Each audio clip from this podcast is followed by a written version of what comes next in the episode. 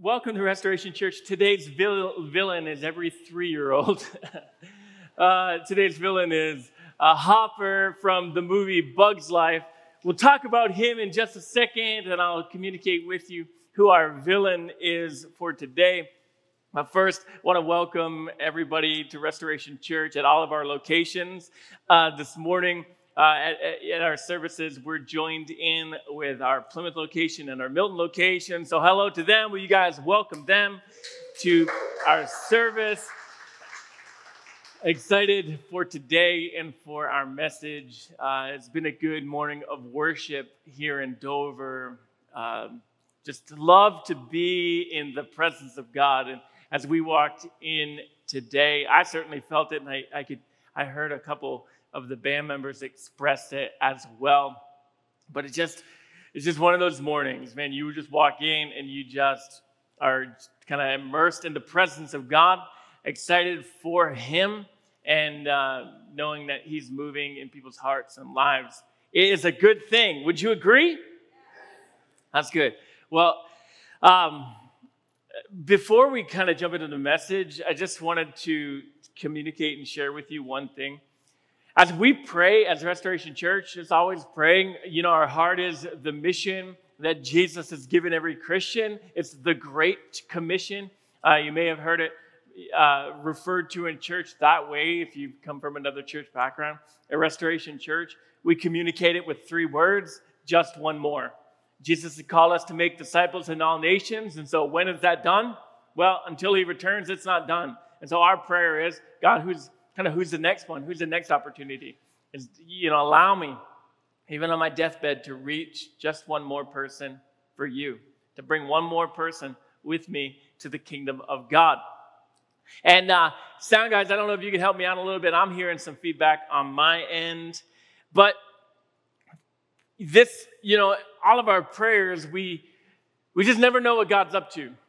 And so over the last couple of weeks, there's been opportunities kind of put before us, put before our church that we're praying through as, as a pastoral team, we're praying through as a leadership team, and there are, um, you know, even opportunities put before that we haven't even communicated with staff that. Uh, you, you know that that I'm praying about, and I'm talking with Michelle, and we're praying about. This week, uh, earlier this week, I had to go to a um, had to go to a conference for uh, for the grant that we that we oversee, and I was invited to breakfast with um, by one of the top grant writers in the United States, and he's not a he, he, he um, you know he's he's known for just his excellence and work and he began to talk to me about some of the dreams that have been in our heart, some of the dreams that we probably haven't communicated publicly since like 2011, 2012. And all of a sudden, as I kind of sat there at the breakfast, I just began to click in my in my head, like God, these prayers that we prayed, and that we've been even silently praying, God, you might be opening those doors right now.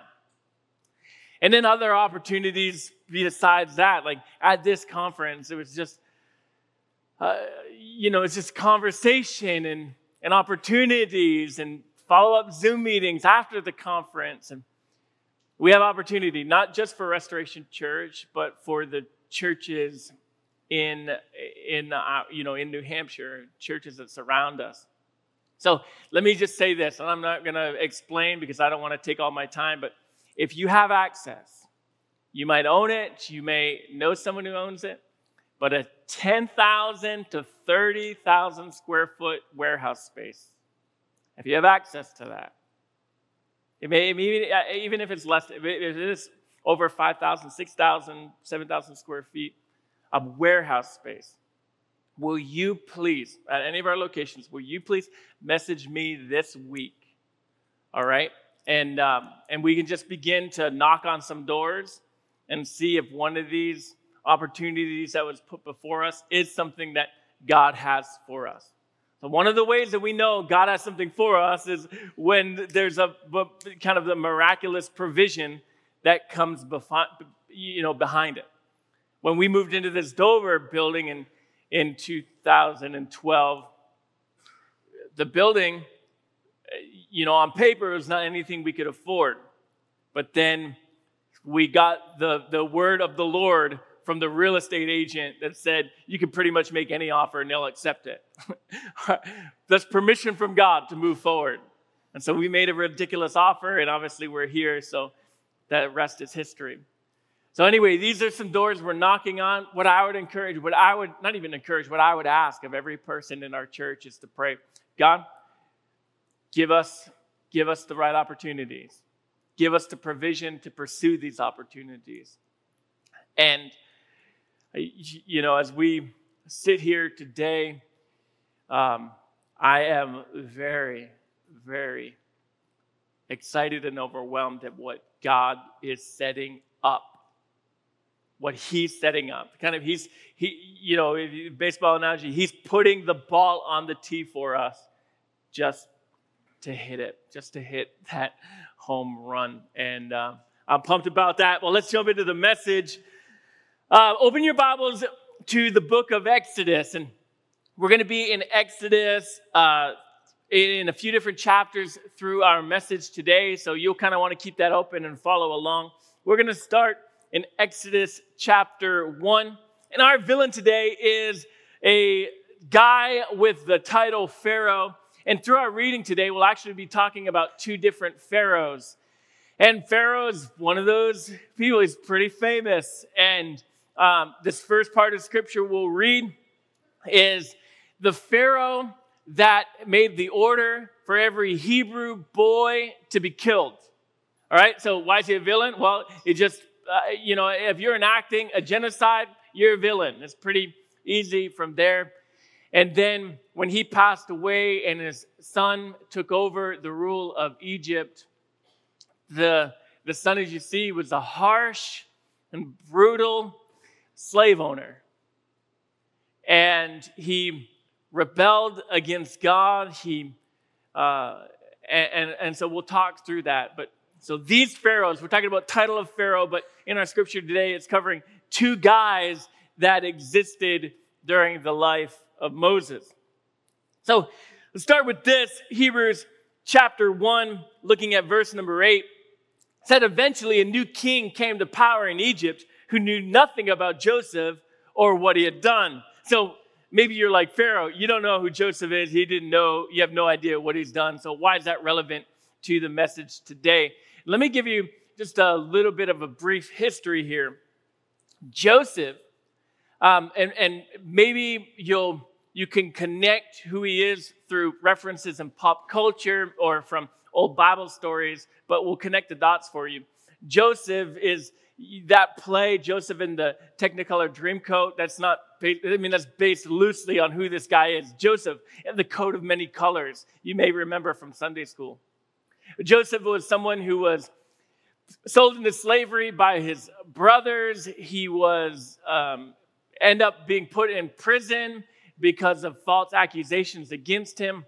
And then from slavery to prisoner, he became second in charge in the nation of Egypt. Pretty obviously miraculous.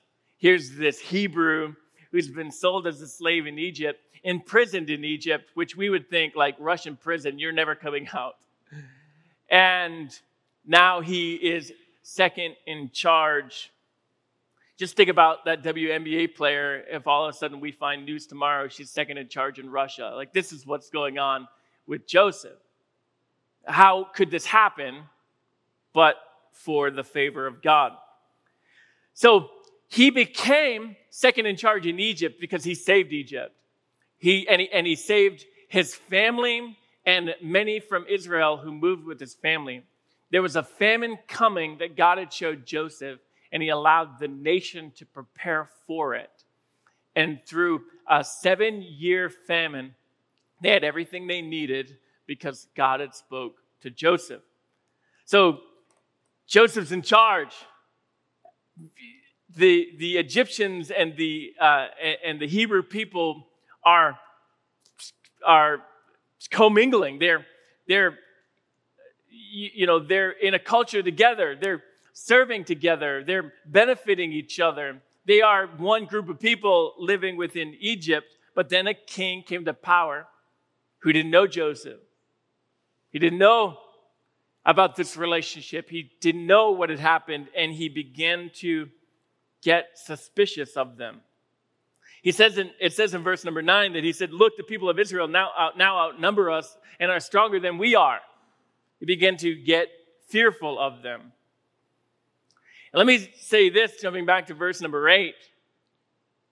We have a spiritual enemy, which has been our focus in this series to, to understand that there's, a, that there's a villain in our life trying to keep us from our narrative, trying to keep us from our happy ending. And, and, and, and obviously, our happily ever after is, is eternity with Jesus, eternity, eh, eh, you know, able eh, to be just fully immersed at all times in the presence of God and, and living in the, the, the this, uh, the life after this one. Well, there's an enemy trying to keep us from that. And our enemy doesn't care about who you used to be. Just as Pharaoh, he had no, he, he didn't care what the, what the Israelites had done previously and what the generations before them had done. In fact, he had no memory of it. Your spiritual enemy doesn't care who you were last year. He doesn't care how spiritual you were last year. He doesn't care about what you did for the kingdom of God last year or in the years previously. He doesn't keep his hands off of you because of your pedigree. What he looks at is what's your position today and is there an opportunity for him to control you today? Is there an opportunity for him to make you his slave today? Is there an opportunity to bring and repeat bondages from past sins? Is there that, that opportunity? When we talk about having a relationship with Jesus and following Jesus and walking with Jesus daily, this is one of the reasons why we do that, not out of fear, but we need to recognize how quickly we can go to being a follower of God, to being people who follow Jesus, to being people who are in bondage again, who are in bondage to things Jesus already freed us from, who have allowed ourselves to be controlled by something that God has not ordained for us to be controlled by. What happened is the enemy was fearful of the Israelites, so he began to put them under his control. In verse number 11 of chapter 1, it says So the Egyptians made the Israelites their slaves. We don't know exactly how they did that in that sentence, but you be sure that there was probably a struggle but the group of people who outnumbered, right? They were stronger and they were bigger in, in numbers than the Egyptians, but yet they got stuck under their control. They appointed brutal, brutal slave drivers over them, hoping to wear them down with their crushing labor. They forced them to build the cities of Pithom and Pithom and Ramses as supply centers for the king. Let's talk about our, our spiritual enemy, all right? So, as we look today at what these pharaohs did to the, uh, the Israelites, we're going to look at what the enemy maybe has done to you or will try to do to you. For you and for me, and for us as Restoration Church, and for Christians across the world, the enemy fears us. He fears us. And, and we, can be, uh, you, we can be afraid of the enemy. We can be afraid of, of what the enemy can do to us and do to our family. But really, there's nothing we need to be afraid of. We, through the resurrection power of Jesus within us, we are, we are bigger, we are stronger. The only reason that we end up in his under his submit like under his control is because of our choices because of our um, because of maybe a wrong theology but sometimes just because it's been so long, we've just haven't maintained that daily walk with Jesus. And we end up in slavery, and sometimes we don't even necessarily know that we're there. Because the enemy fears you and me, he fears churches, he fears Restoration Church, what his goal is, is very similar to Pharaoh's. His goal is to just distract you. What did Pharaoh do to the Israelites? He gets them into slavery and work them hard. Work them hard, work them hard. They don't have time to think about the freedom that they just walked away from. They don't have time to think about uh, making a revolt. They don't have time to do anything but work, work them, distract them. I mean, is this not the same strategy for us? He fears what we'll do with the power of God. He fears the gospel, the good news of Jesus. So, what is his first step in our lives is to distract us.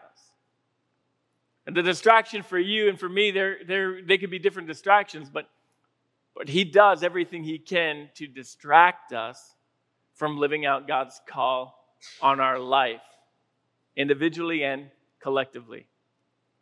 You hear about, um, you, you know, if you've been a Christian for a long time, you probably know someone who used to go to a church and the whole church blew up because people were fighting about what color the walls were painted in the church or what color carpet was put down on the floor. And so churches are distracted by temporary things and they begin fighting about things that have no eternal value at all.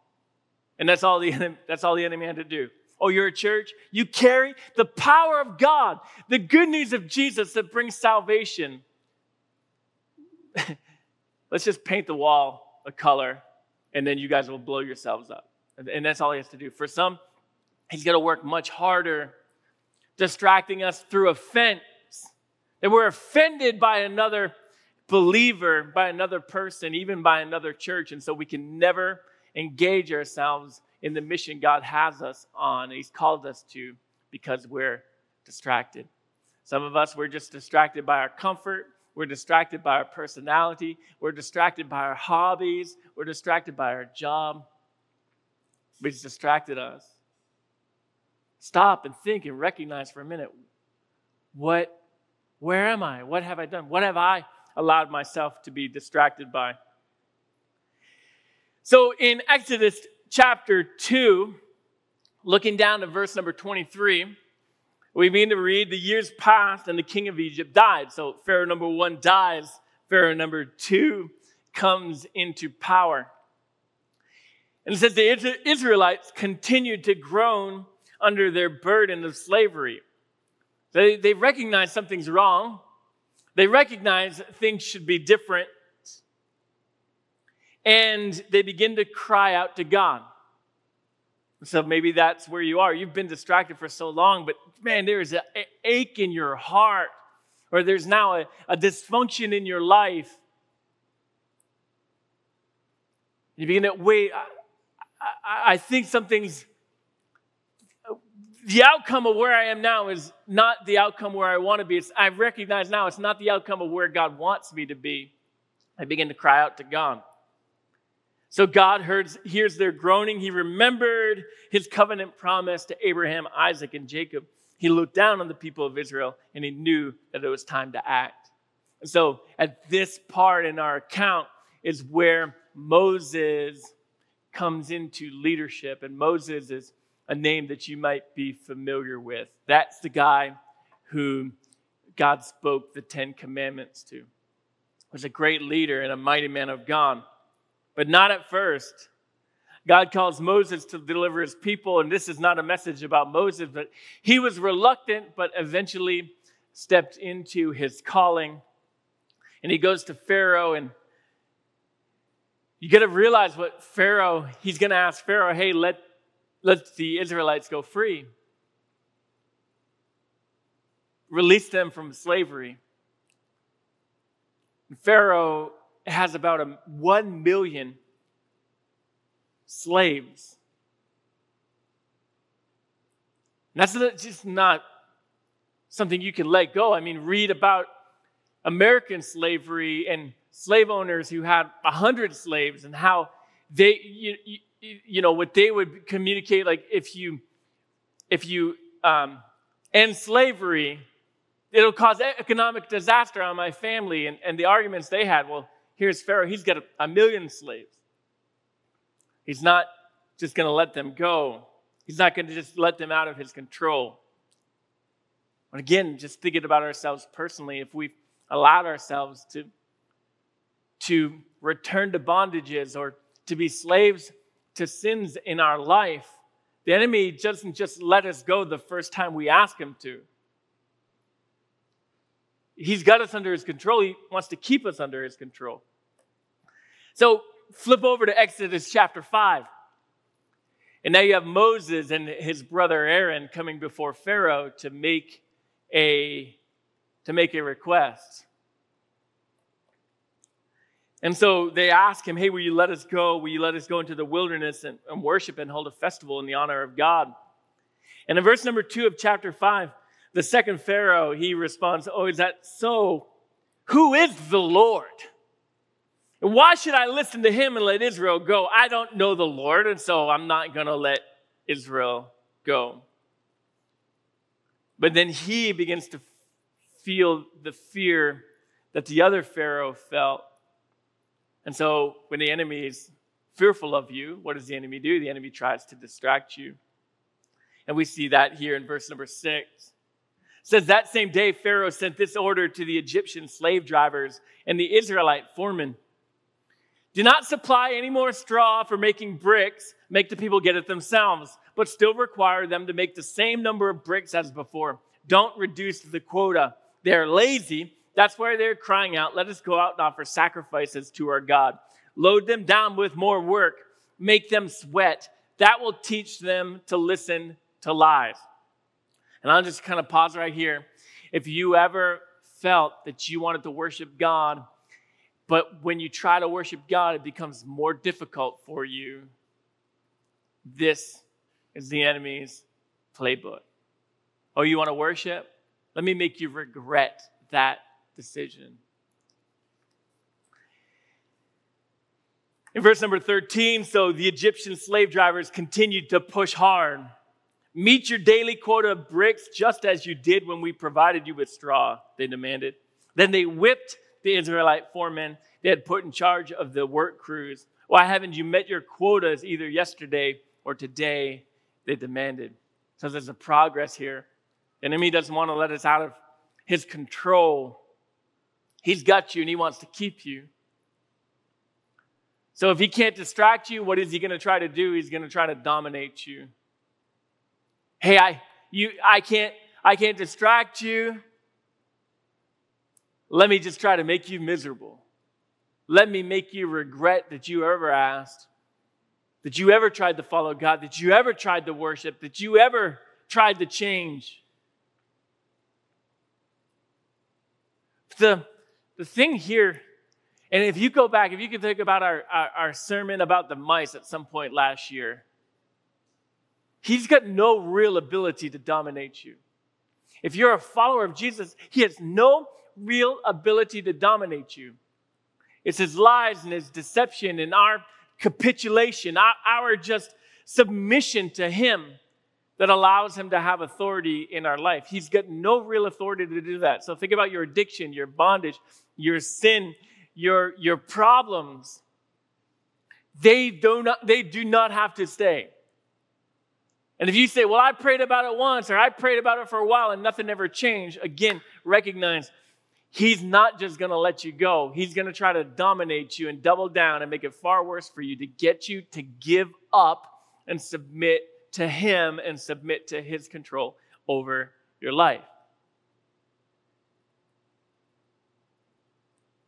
As a church body, well, number one, we outnumber Him. As a church body, even as individuals with the resurrection power of Jesus within us as followers of Him, we have more power than he does. We have more power. We can't, we do not have to allow ourselves to be stuck in the lives that you may find yourself in right now, in the habitual sins or the or the deep bondages, you can be free. I want to show you another clip from that movie, and I want you to just, just think about this as right. As an individual following Jesus, and as a body of Christ, as a church following Jesus, what right does the enemy have to stop us from reaching New Hampshire with the good news of Jesus Christ? What ability does he have to stop us? Watch this.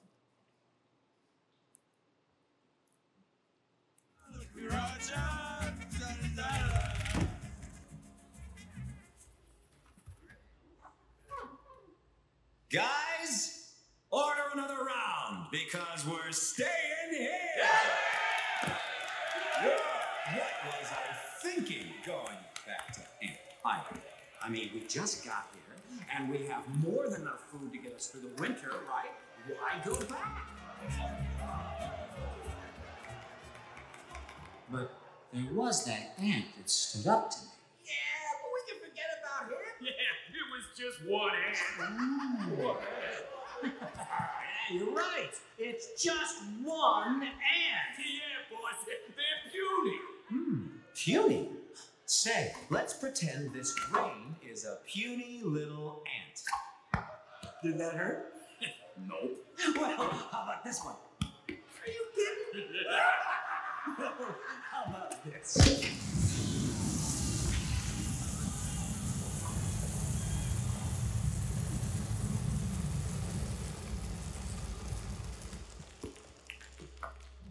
You let one ant stand up to us, then they all might stand up.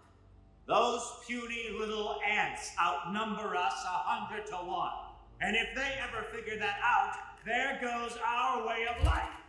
It's not about food, it's about keeping those ants in line. That's why we're going back. Does anybody else want to stay?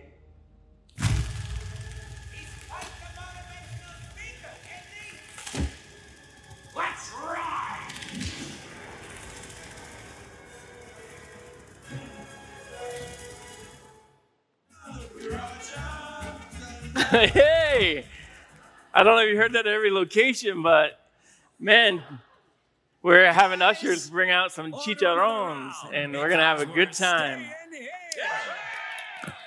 I don't even think that's on the. I don't know. Anyway, la cucaracha. What does that mean? Anybody? Anybody? What does that really mean? Maybe it's the word of the Lord for us. It means cockroach. I don't think that's the word of the Lord. For, I mean, But there was that ant that stood So- up to me.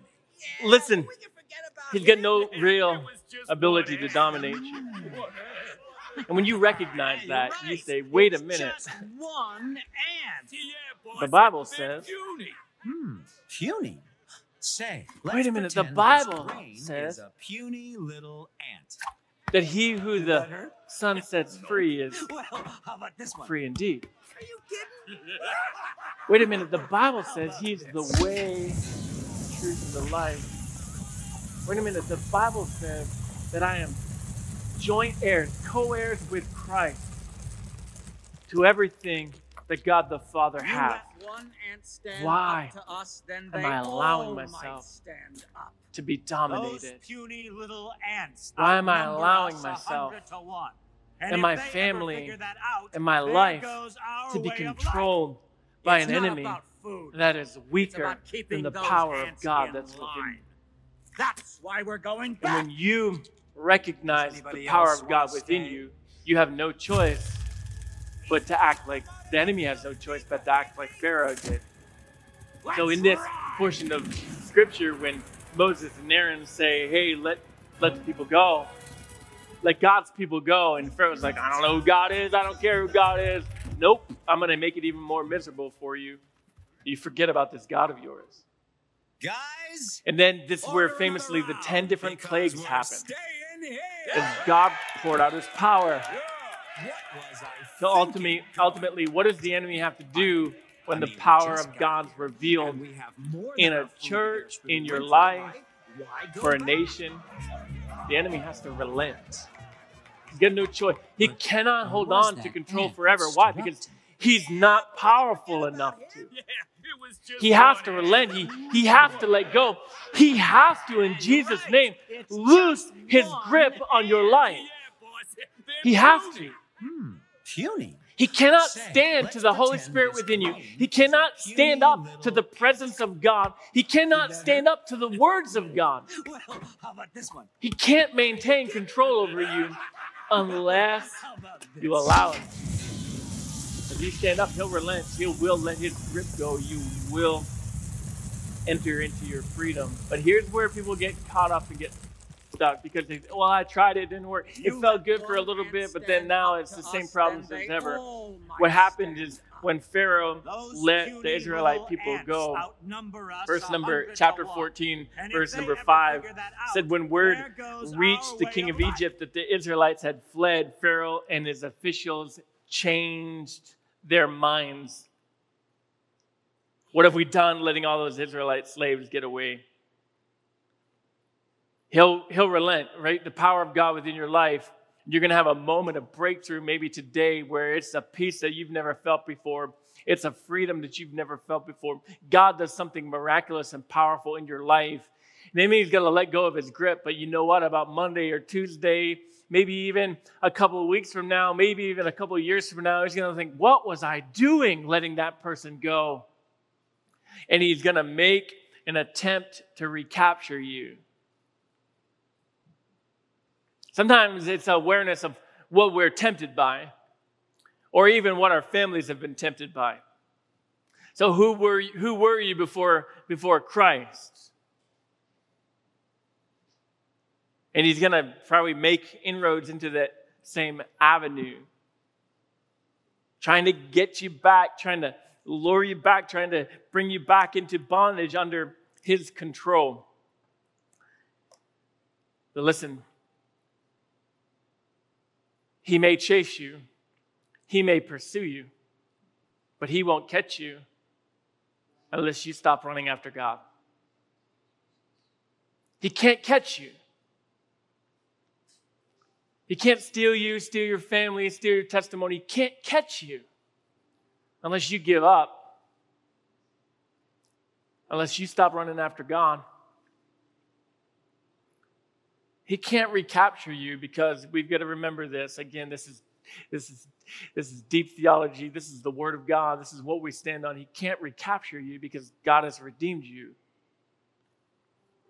The Israelites, they were brought into slavery. What did God do? God purchased them back. Nope, they're mine again. And when Pharaoh loads up 600 chariots and they say, let's go get them back, we've made a mistake. No, God's not going to allow that to happen. No, I've purchased them back. They're mine. They're mine. Pharaoh didn't realize, he, you know, he thought he was going head to head with Moses. What he didn't realize is he was going head, to head with God. The enemy is trying to get you to believe that it's your fight that you're fighting. It's not your fight. He's not going head to head with you. He's going head to head with God. He, he cannot win. They're not equals.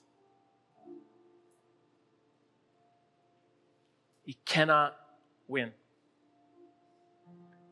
As a church, pursuing these opportunities that are in front of us,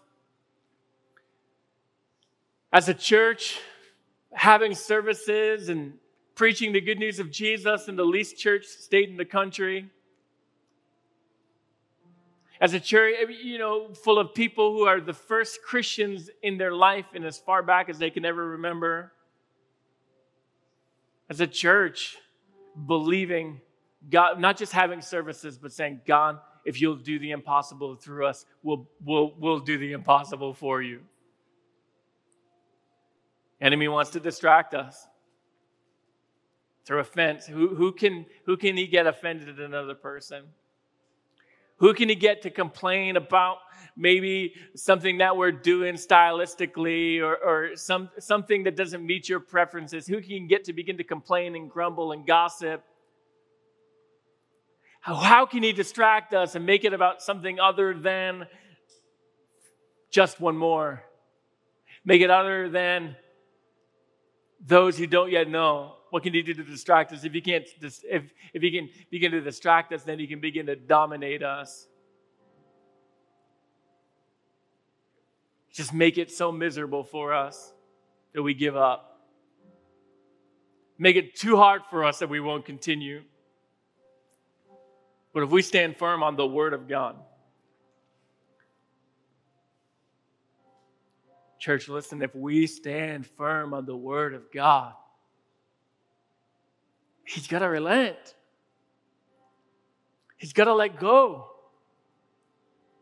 He can't keep a grip on a child of God. He can't keep a grip on a, on a church that's pursuing God. He, he has to let go. Even, even through his pale white knuckles, he has to let go. He can't hold on to us. He can't hold us back when we're pursuing God. He'll make every attempt he can to recapture us. But, church, we are redeemed by Jesus. We've been bought by his blood. We are no longer slaves to sin. We are children of God. I'm going to ask you to respond at every location. And so, certainly, Plymouth and Milton, and if you're online, I can't see you respond, but I'm going to ask you to respond even if you're sitting on your couch. And in this room, I'm going to ask you to respond. Hopper, that villain in that last clip we just watched, he says, if one ant stands up to me, they're all going to start to stand up to me. And what happens? Our way of life is gone, our control is gone. And I just want to know is there an ant in this room who'd say, I'm going to follow God? I'm going to follow God. Today, tomorrow, I'm going to follow God. And we got some ants standing. Is there anybody else who'd say, you just stand up and say, yeah, we're standing up to the works of the enemy in our household, in our life, in our, in our neighborhoods, in our state, in our country, in this world. We're going to stand up to the enemy's control We've been redeemed by God. We are bearers of the good news of Jesus. We are carriers of the presence of God. All heaven, all authority in heaven and on earth has been given to you, has been given to us through Christ Jesus. This is a big moment for us. Even though we're watching movie clips what's happening right now is really, really important to the future of our church. These are important moments. We have an opportunity to play church and just have services and be comfortable. We have an opportunity to change eternity for a lot of people. People are living under the control of Hopper. They're living under the control of Pharaoh. They're living under control of our spiritual enemy. But if we won't allow him to control us, then you know what they say? They look at you, they look at us, they look at church, and they say, I want Jesus too. I want to follow him too. And they receive the freedom that only Jesus brings.